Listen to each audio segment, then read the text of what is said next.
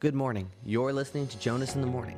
Today is Monday, March 22nd, 2021. The headlines.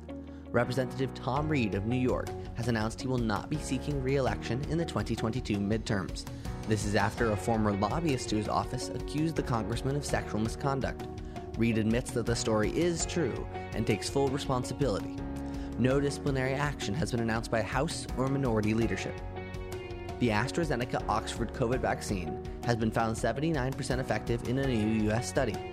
Reports of blood clots in Europe from the vaccine were not corroborated, as less than the baseline had a serious case. The vaccine is already in production for US use and should be distributed to the states by summer. Despite claims of an influx of minors across the United States southern border, Homeland Security Secretary Alejandro Mayorkas is defending Biden's strategy. The secretary told NBC's Meet the Press that, quote, the border is closed. We are expelling families. We are expelling single adults, end quote.